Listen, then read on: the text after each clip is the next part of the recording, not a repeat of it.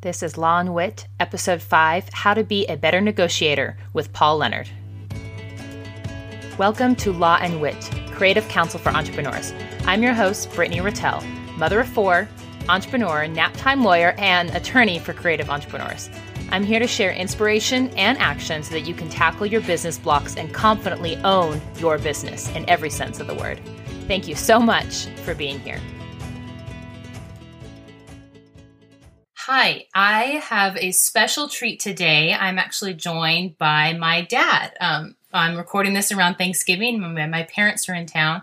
So, as a special treat, I get to have my dad with me uh, to talk about negotiation. Um, and the reason why I wanted my dad on here is that he has um, he has done a lot of things in business over the years. He's been the founder of a, a media business. Um, he's negotiated investment transactions a lot of meeting related buys and, and huge deals. Um, he was part of a firm that in the 90s, you know, completed over $7 billion in meeting transactions. So, um, and, you know, after that and up to leading that career, um, he was able to retire actually um, in 2001. So, um, my dad is kind of a master in the family of all things negotiating, talking, reading the room, um, and telling a good story. And so I thought it'd be a great treat to have him on and to share a little bit of our uh, of his wisdom with my crew today. So welcome, Paul Leonard. Well, thank you. Being called a special treat and a master kind of puts a lot of pressure on a guy right out of the chute, but we'll do the best we can. Today. right, right. Not to put you on a pedestal, but uh, but yeah, you know, if if the shoe fits. Uh, I mean, most of my audience, as we've kind of talked about, are kind of um, budding entrepreneurs. A lot of them are women who are running their own businesses who've kind of fallen into stuff. They maybe had a side hustle that started out um, as a blog or maybe an Etsy shop or maybe making some sort of product and they were a maker um, and then have kind of grown from there and are looking at the next step in their business and how how can they kind of acquire some of that business swagger, that business confidence that will let them move their business to where they want to be? Um, and I think a big important part of that is being able to understand negotiation and being able to be comfortable in presenting your case um, and to being able to be persuasive when you're talking to someone. Um, as, as we've talked about, there's you know a lot of opportunities to maybe get a book deal or license some of your material or maybe get investment if you're looking to grow your company. Um, and all of those require talking to people, uh, negotiating deals, and being able to be comfortable and presenting your case and do it on the best foot forward. Um, and a lot of those skills are uh, unfortunately not ones that, that people come to naturally, and it, and it takes a lot of work it, it, can take a lot of work and it, and it can be intimidating. So I think maybe the first thing I would say to your listeners is that uh, they shouldn't be intimidated by feeling intimidated mm-hmm. because I think negotiating is a little bit like public speaking and a lot of other things. Sometimes the beast is scarier than real life. Right. Uh, and it's not that hard to become a better negotiator. You don't have to be a master negotiator. And, um, I think it's sort of a fallacy that in any given exchange, you know, the best negotiator wins because that's not really true either. It's sort of who negotiates best that day wins. Right. Um, so I think with very little uh, study and background, a person can greatly reduce any anxiety they have about negotiating and can step into an exchange, whether that's in their work life, their personal life, uh, anything, and, uh, and and not have it be that big a deal. Right. So, so if you were talking to someone, and and, and here you are, um, who was maybe uh, looking to approach negotiation, and just the very thought of hearing that word makes them cringe, and they think, you know, I, I don't like confrontation, I don't like adversarial process, you know, just it just makes me cringe. Um, what would you say to them to kind of bolster their confidence? The the first thing I think I would say is to not look at every negotiation situation as a hand to hand combat Mm-hmm. Um, you know, there will be some people that you will run across, particularly if you're, you know, new and you're building a brand or or in a situation that is new to you. You might come across somebody who tries to take advantage of the situation. But a lot of times that person isn't any more skilled or comfortable than you are. Mm-hmm. Uh, and you really should go into the process until you see something otherwise. You should go in thinking of it as a win win deal. Mm-hmm you know you're trying to fashion an engagement or a marriage that works you're not necessarily trying to crush the person in hand-to-hand combat Uh, and I think a lot of people get wigged out or intimidated by negotiating because they're thinking this is going to have to be a you know winner take all uh, cage match, and it doesn't have to be that way. You probably have something that that person needs. Right. That person has something that you need. And so you should first of all go into the negotiation thinking my first option, my first desire is to try to make a win-win situation. hmm not necessarily to schnooker this person. Right. So if you're going in thinking that you're Russell Crowe and uh, you know it's a Death Gladiator match, This is not Death Gladiator match. Uh, and, you know, I think going in, if you want to really simplify the process of thinking about it before it actually happens, there's really two key fundamental questions you should think about. And the first is, what is the outcome that I want? What is it that I'd really like to end up with at the end of the day here? And then the second thing is, what process or person am I likely to encounter? What, how, where am I going to find myself? And, and I sort of put those possibilities usually into one of two buckets. I'm either going to be in a situation where I'm collaborating with someone, even though I'm selling them something. right. They're going to likely be fair. Uh, it's going to be an open uh, dialogue, and we're going to try to make something that's mutually beneficial. Now, the other bucket is maybe not quite so attractive, and you occasionally will run into someone or something that is the opposite, and that is someone viewing this as a zero sum game. hmm It has to be contentious. I have to win, you have to lose. It's sort of a power trip, uh, someone trying to be aggressive.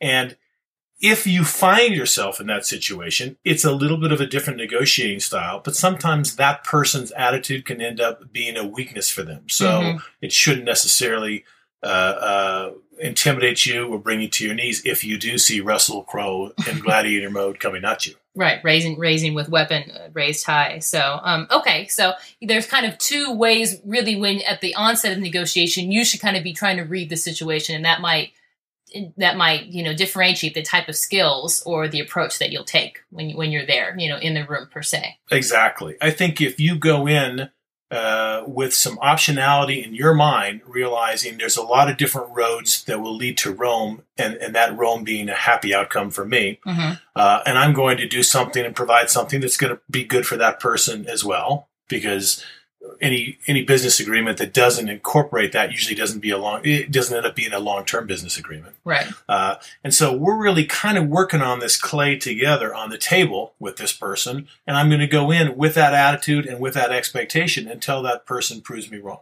Right. Okay. So it's coming, you know, from more of an abundance mentality. You know that there's there's enough solutions here. We are both trying to get the same thing in problem solving. We're on the same team in in Ex- a way. Exactly. And it doesn't mean you still don't have to and want to learn and perfect some skills because you do, and you'll be more confident and you'll have a better outcome if you have some skills. But the, the, the framework and the cloud that you are under is still should be I'm trying to create a win win deal, a mutual satisfactory deal.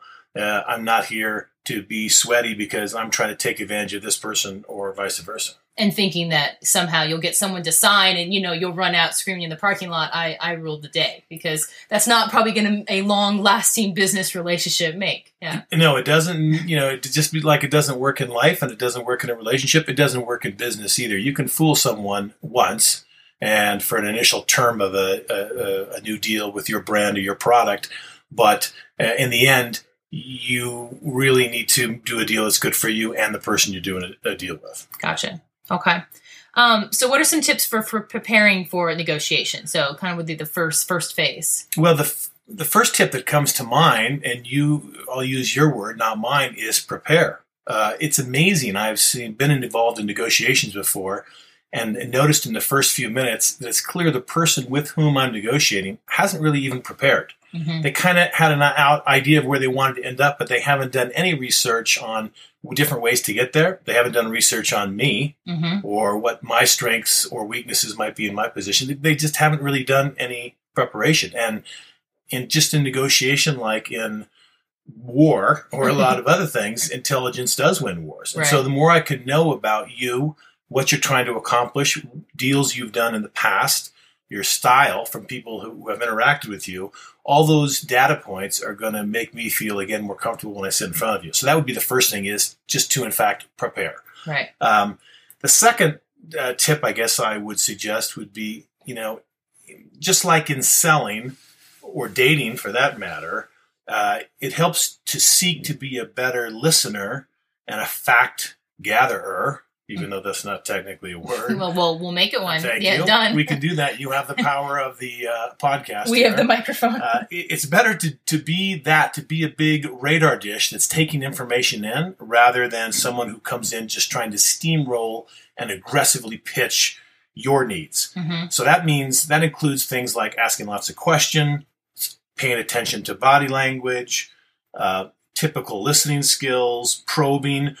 Oftentimes, the bigger talker in negotiating situation is the bigger loser at the end of the deal. Hmm. Um, so it's not trying to me again just overcome you with a tsunami of my needs. Right. That person oftentimes doesn't win a negotiating. hmm Um, the next tip I've already really talked about, which is looking for a win-win situation Mhm. rather than a win-lose. Sometimes that requires you being patient hmm and realize it might take a little longer than you think.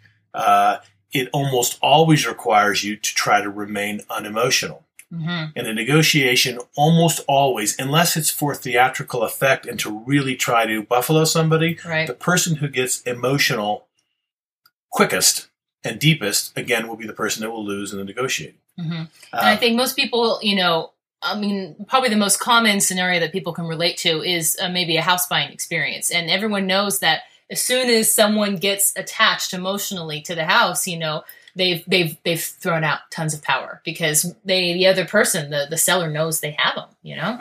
Yeah. Exactly. And if you react uh, overly negative to something that you're, you're the person on the other side of the table uh, says or does, that person knows that you are someone who doesn't have a lot of other options hmm uh, and is overly emotionally invested in the outcome. Right. Um, so no matter how good or how bad the your your other person uh, uh, su- suggests something, the calmer you can react, uh, the better you're going to end up with in the end of the day.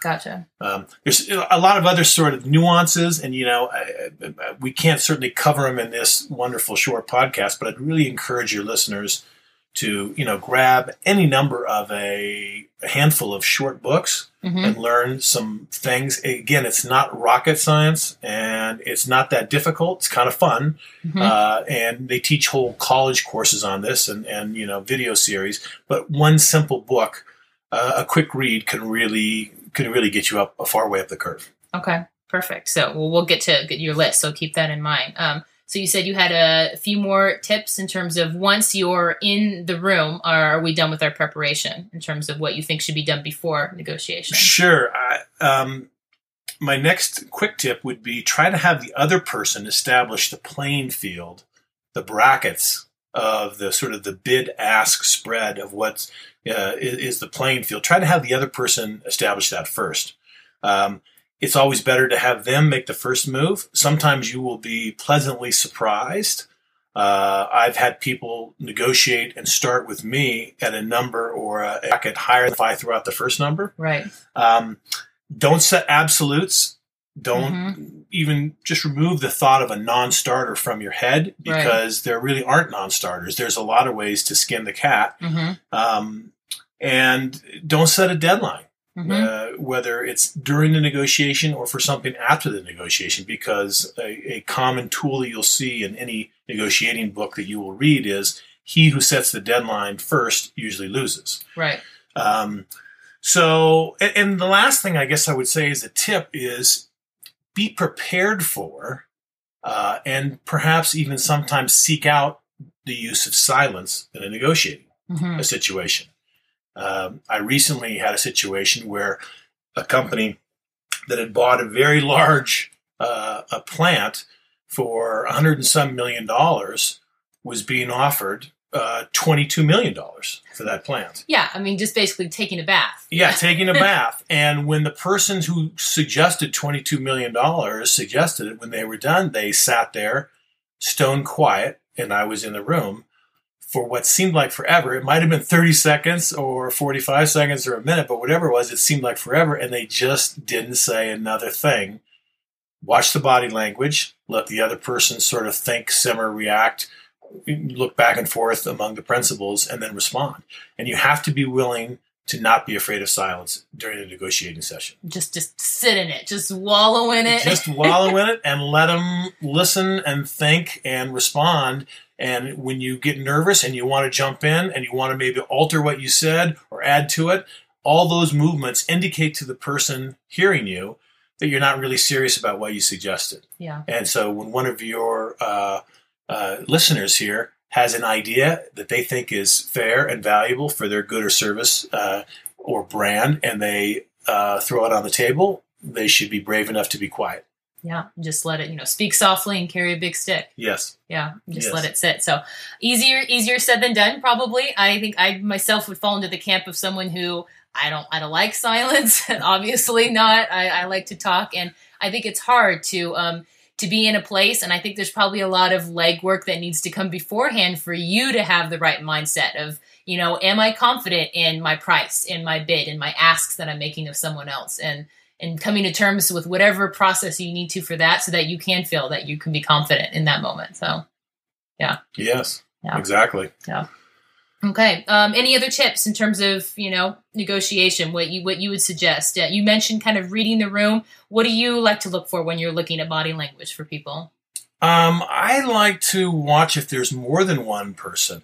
I like to watch what the other side, the people on the other side of the table, who is watching whom, Mm. because that will always tell you who the decision maker is. Okay. Yeah. Uh, and I like to, if I have more than one person on my side of the table, uh, and that could be a attorney or a business partner or whatever, I like to watch where their eyes are going and who they're paying attention to because that tells you what their perspective is. hmm Um, I will, again, when given a, a specific business point or a suggestion to someone, I will see how quickly their eyes turn away. I'll see if they're engaged, if they're looking down at their paper, if they're looking at their watch.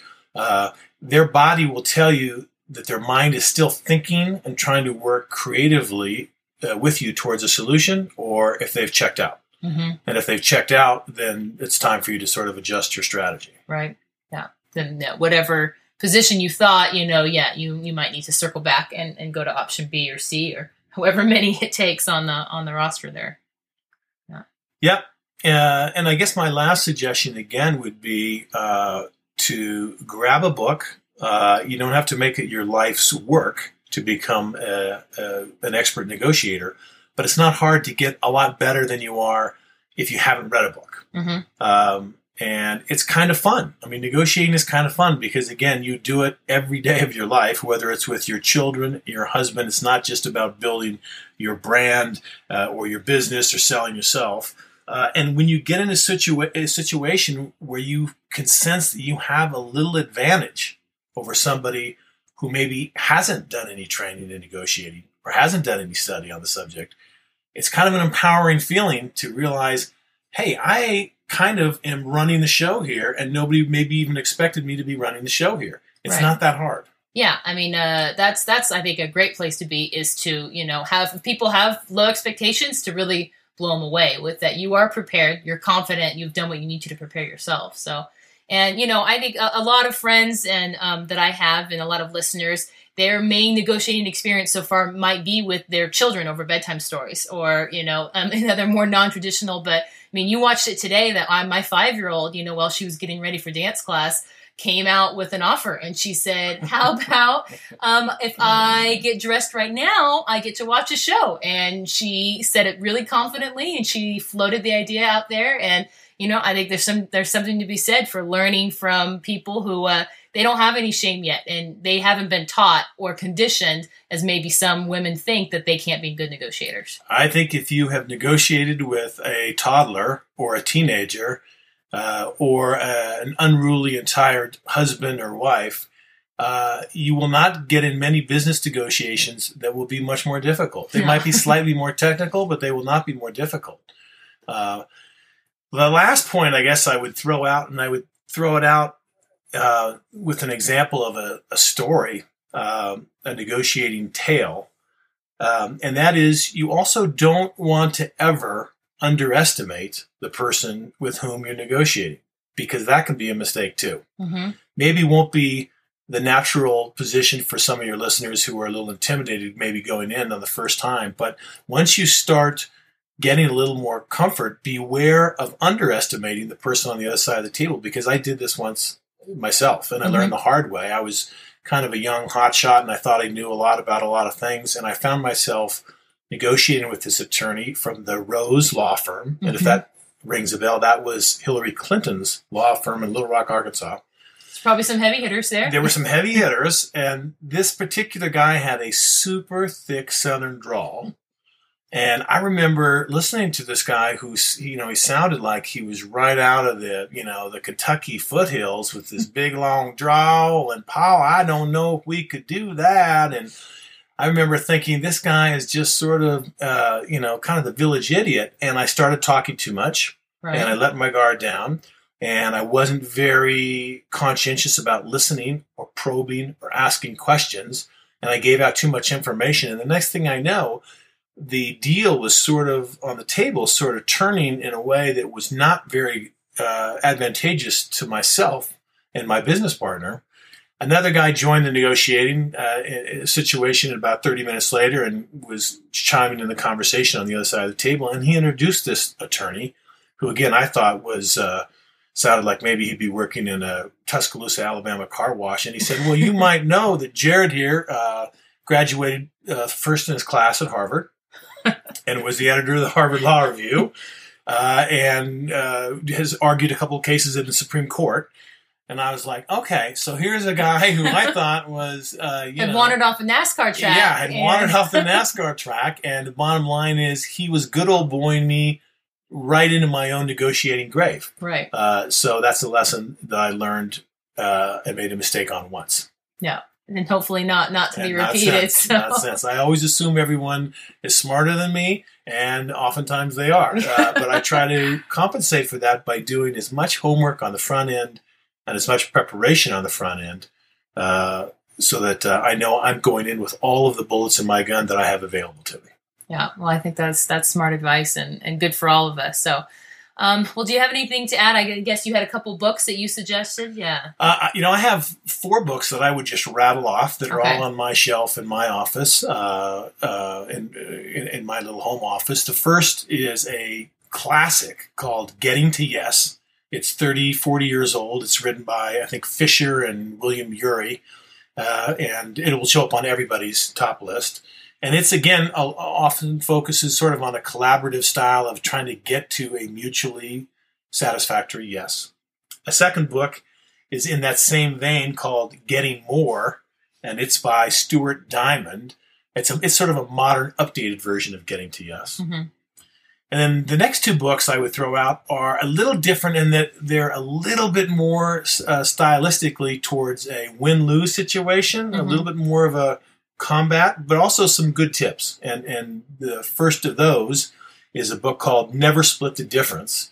And it's written by Chris Voss, who was an ex FBI guy, and he talks about hostage situations and life and death, and where you don't have a lot of time or warm and fuzzies to create a win win situation. Uh, and and there is some you know several chapters of short tips there that are helpful. And the last uh, would be a book that I read.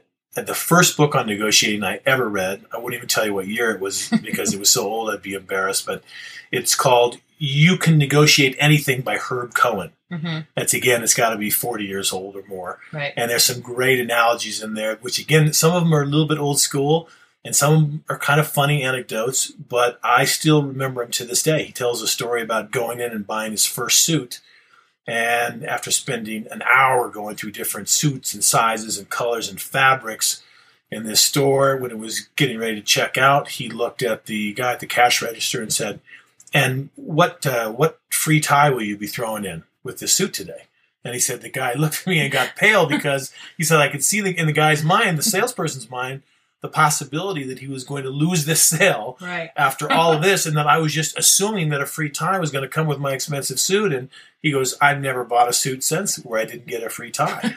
Uh, the ultimate assumptive sale. The ultimate assumptive sale, assumptive close. But any of those books, and they're all short reads. They could be read over a few nap times or over a plane ride to get go home for the holidays. Even reading one of those will get you so much farther ahead on the track than uh, not having thought about some of the concepts. Right. Well, well, awesome. Well, um, you know, if there's anything else that you wanted to add, thank you so much for being willing to join me today, Dad. It was such a treat to have you. It's a treat, and I love your podcast, and it's an honor to be on it. And uh, good luck to you and to all of your listeners. Hey. Uh, yeah. Well, that's a wrap on our How to Be a Better Negotiator episode. I hope you got some good gems out of there. I know I did. Um, even though I've been practicing negotiating with my dad and polishing those skills for many decades now, there's still a lot to be learned. And uh, I was really happy that I got to have that experience of doing it with my dad. So, um, if you want to uh, see that list of the books that my dad recommended, I'll have that in the show notes, as well as I have a little content upgrade for you. If you want to go to this episode on my website, I'll have a download that has a little handout with kind of the main points um, that Paul walked us through. So if you want to go to that, go to brittanyratelle.com slash five, as in episode five. So brittanyratelle.com slash five, and you'll be able to get and download this handout if you sign up for my email newsletter, which, if I haven't mentioned it already, is an awesome thing just on its own. I send it out every week. I don't bug you with anything if it's not useful, and it's here to be an asset to you. Tips and tricks to help you in your creative business, on your entrepreneurial journey, wherever you are.